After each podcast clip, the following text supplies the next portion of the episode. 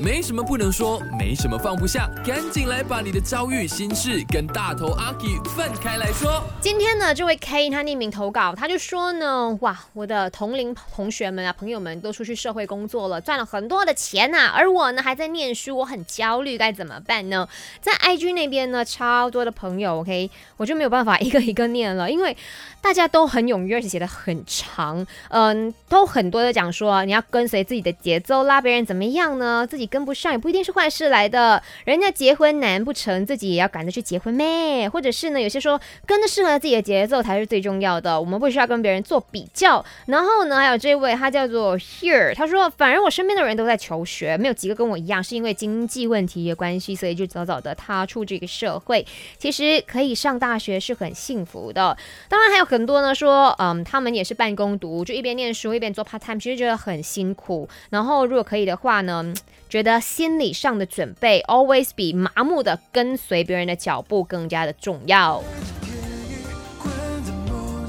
我一直坚信呐、一步一脚印，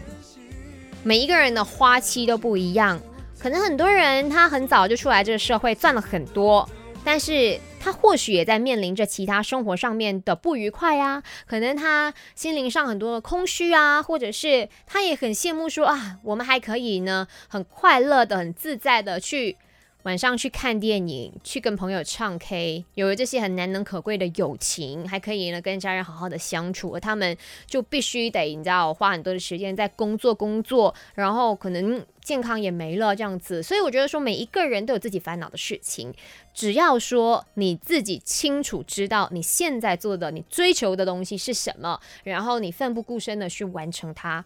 你一定会有所收获的。